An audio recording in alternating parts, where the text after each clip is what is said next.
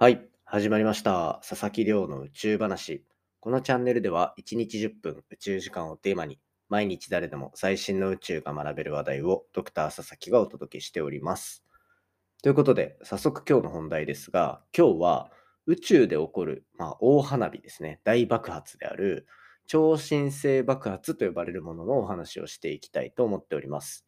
で、今回のも最新の研究から引っ張ってきていて、今回見るのは宇宙が広がっていることを明らかにした、そんな研究に使われた爆発の種類である超新星爆発。これがなんとちょっと不思議な爆発の仕方をする。今までこういう感じのこう爆発の仕方ってなかったよねみたいなところがこう観測によって明らかになったので、そういうところを実際に超新星爆発ってそもそも何なんですかっていうところからいろいろお話ししていければなというふうに思っております。で、今回のお話なんですけど、なんでこう重要なところだと思ってピックアップしているかっていうところで言うと、まあやっぱり超新星爆発っていうのは星が進化した後、太陽みたいな星ですね。そういうのが進化した後に最終的にたどり着く、まあ、最終形態の一つみたいな。爆発として星の一生を終えるみたいなところがあったりするので、まあそういったところで聞いてる皆さんにもぜひ星が進化していくっていうところ、そのあたりをこう感じていただければなというふうに思っての今回のピックアップとなっておりますので、ぜひ最後までお付き合いいただけたら嬉しいなと思っております。よろしくお願いいたします。ということでですね、毎日恒例の近況報告させていただこうかなと思うんですけど、なんか自分の話いろいろしてもしょうがないかなってちょっと思っていて、こう最近のポッドキャスト配信してる僕のこの宇宙話の内容をちょっと振り返ってみようかなって思っているんですけど、ちょっと僕の最近の反省としては、ポッドキャストの内容若干難しくなりすぎてるんじゃないかなって思ってます。というのも、最近紹介する研究って読んでてどれも結構面白いなって思うものが多くて、それをどうやって面白いのかみたいなのを伝えようとしたときに、よりなんか天文学者目線っていうか、天文の研究やってる人が思うこういう面白さみたいな観点でお話をずっとしてきてしまっていたなっていうところが僕の中でこう聞き直しながら反省点がありました。僕自身、あの自分のポッドキャストをたまにこう定期的にあの聞き直して、あ、こういうの良くなかったなっていうのを反省したりするんですけど、そんな中で最近は特にちょっと難しくなりすぎてるんじゃないかなっていうところを思っているので、まあ、そこを改善できればなと。なので今日からはまた前みたいにもっとシンプルに、で、こういう現象あって、なんか最新の研究でこういうこと分かったんだってぐらいのが分かれば OK かなというふうに思っております。1日10分宇宙時間と言いながら、えっ、と、最近は近況報告も含めですけど、15分ぐらい話してる、かなりこう嘘つきチャンネルとなってるんで、まあそのあたりは修正していこうかなというふうに考えております。というところでもう3分半経ってしまってるんで、本題入っていこうかなと思います。ということで、じゃあ今回紹介するのは、まあ超新星爆発と呼ばれる爆発現象ですね。で、これ英語だとスーパーノバなんていうふうに言ったりします。実はこっちの方が聞いたことあるワードだったりする方も多いんじゃないかなと思いますね。で、超新星爆発ってそもそも何なのかっていうと、なんかいくつか種類はあるものの、簡単に言えば星が進化していく。太陽みたいな星とかがどんどん中の燃料を使っていって、こう、核融合が終わった果てにある状態で最後起こす大爆発みたいなのが、これ超新星爆発と呼ばれるものなんですね。で、これ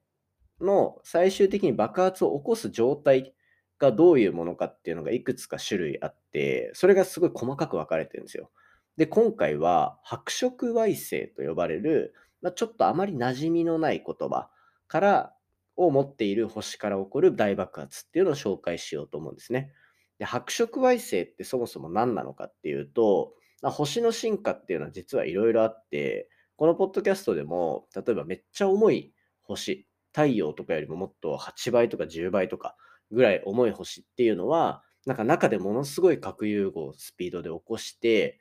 あの、最終的に大爆発を起こし、なんかブラックホールになりますなんていう話してきたと思うんですね。で、そういうなんか、ものすごくエネルギッシュな星ではなくて、こう太陽ぐらいのもっと軽い星軽い星っていうのは、じゃあどういうふうに進化していったらどういうふうになるのかっていうと、中でこうやって核融合をバーって起こしていって、なんかエネルギー使い果たしましたってなったら、何も爆発を起こさないで、なんかシュンとそのまま残る現象があるんですよ。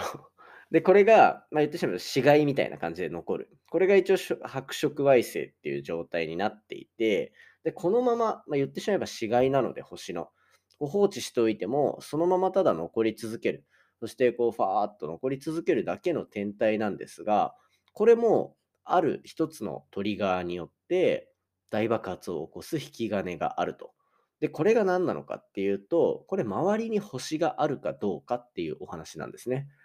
どういうことか。宇宙の中には、実は太陽みたいに一つでポンって置いてある星っていうのと同じぐらい、えっと、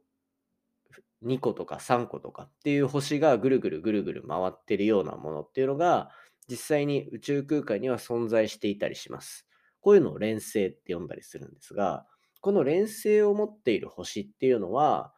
こう例えば片方の星が死んでしまったとしても、そっちの重力に引っ張られて、もう一個の星からなんかガスとか、そういうのをどんどん剥ぎ取っていくなんていう姿が見えたりするんですね。で、そうすると、なんかもう核融合も終わって、なんか老後の隠居生活を送っている星さんがですね、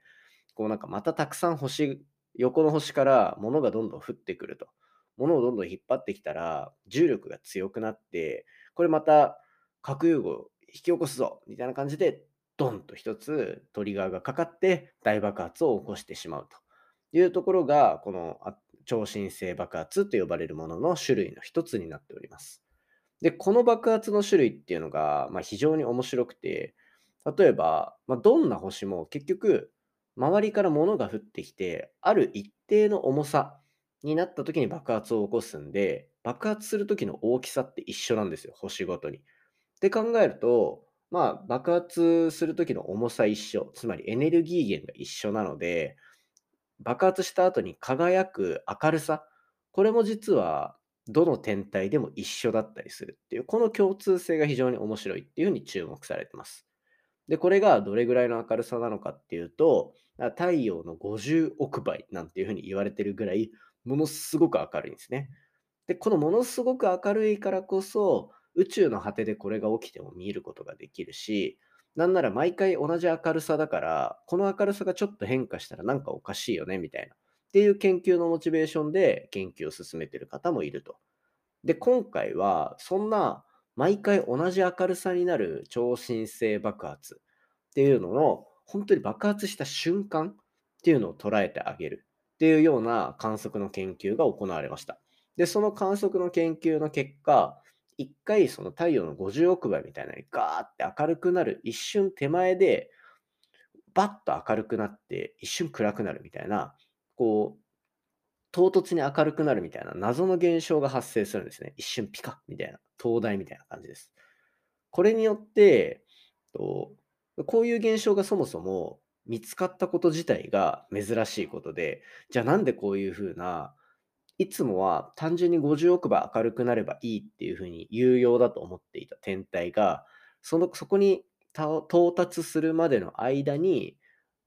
変な明るさを出すような現象を見せる。これを解明することによって、今まで単純に、そうやってブラックホあの、すげえカミカミになってますね。単純に毎回同じ明るさになる超新星爆発を起こす星だというふうに考えてたんですけど、そういったところをどんどん細かく見ていってあげることによって、爆発した時星の周りがどういう環境だったのか、そしてその爆発のメカニズムが何だったのかっていうのを解明できるというモチベーションで研究が進みました。で、今回、そうやって50億倍の明るさに到達する前の一瞬ピカッと光る閃光みたいなもの。これが発生した原因っていうのは、今回の研究結果によると、こう爆発を起こす前、こうエネルギー、横の星から白色矮星っていう天体が物を蓄えてって、ブルブルブルってなり始めた時に、なんとここで一旦周りに物質をこう吐き出している。なんか、我慢できなくなったものをちょっと周りが、周りに吐き出しているっていうような状態が作られてたんじゃないかっていうのが予測されていて、つまり単純に物が降ってきて爆発ドーンじゃなくて、物降ってきて爆発する直前になんか、ああ、我慢できないってなって周りの物質をバシャバシャバシャって出して、で、じゃあいざ爆発するってなった時にドーンと爆発すると。で、この爆発した瞬間に周りに自分自身でこう吐き出してしまった物質に爆発の衝撃とかがぶつかって、一旦そこでエネルギーが生まれて輝くっていうところが見つかったっていうところなんですね。つまり今回の研究で何が言いたかったかっていうと、今まで単純に星、真ん中の星に物が降ってきて、超新星爆発、一種のトリガーで爆発しましたっていうとこだったんですけど、そこの前に実は細かいいろんな過程があって、その白色矮星自身が物を周りに吐き出すっていう謎の現象が見つかったと。じゃあこれが何で起きるのかっていうのは今後たくさん研究が進んでいくところでまた明らかになっていったりというところがあるのでまだまだ宇宙空間にはわからないことがありそういった細かいところを研究する研究もどんどん進んでいるというようなお話を今回は紹介させていただきました。今回の話も面白いなと思ったら、お手元のポッドキャストアプリでフォロー、サブスクライブよろしくお願いいたします。番組の感想や宇宙に関する質問については、Twitter のハッシュタグ宇宙話で募集しております。宇宙が漢字で話がひらがなになってますので、じゃんじゃんつぶやいていただけたら嬉しいです。それではまた明日お会いいたしましょう。さようなら。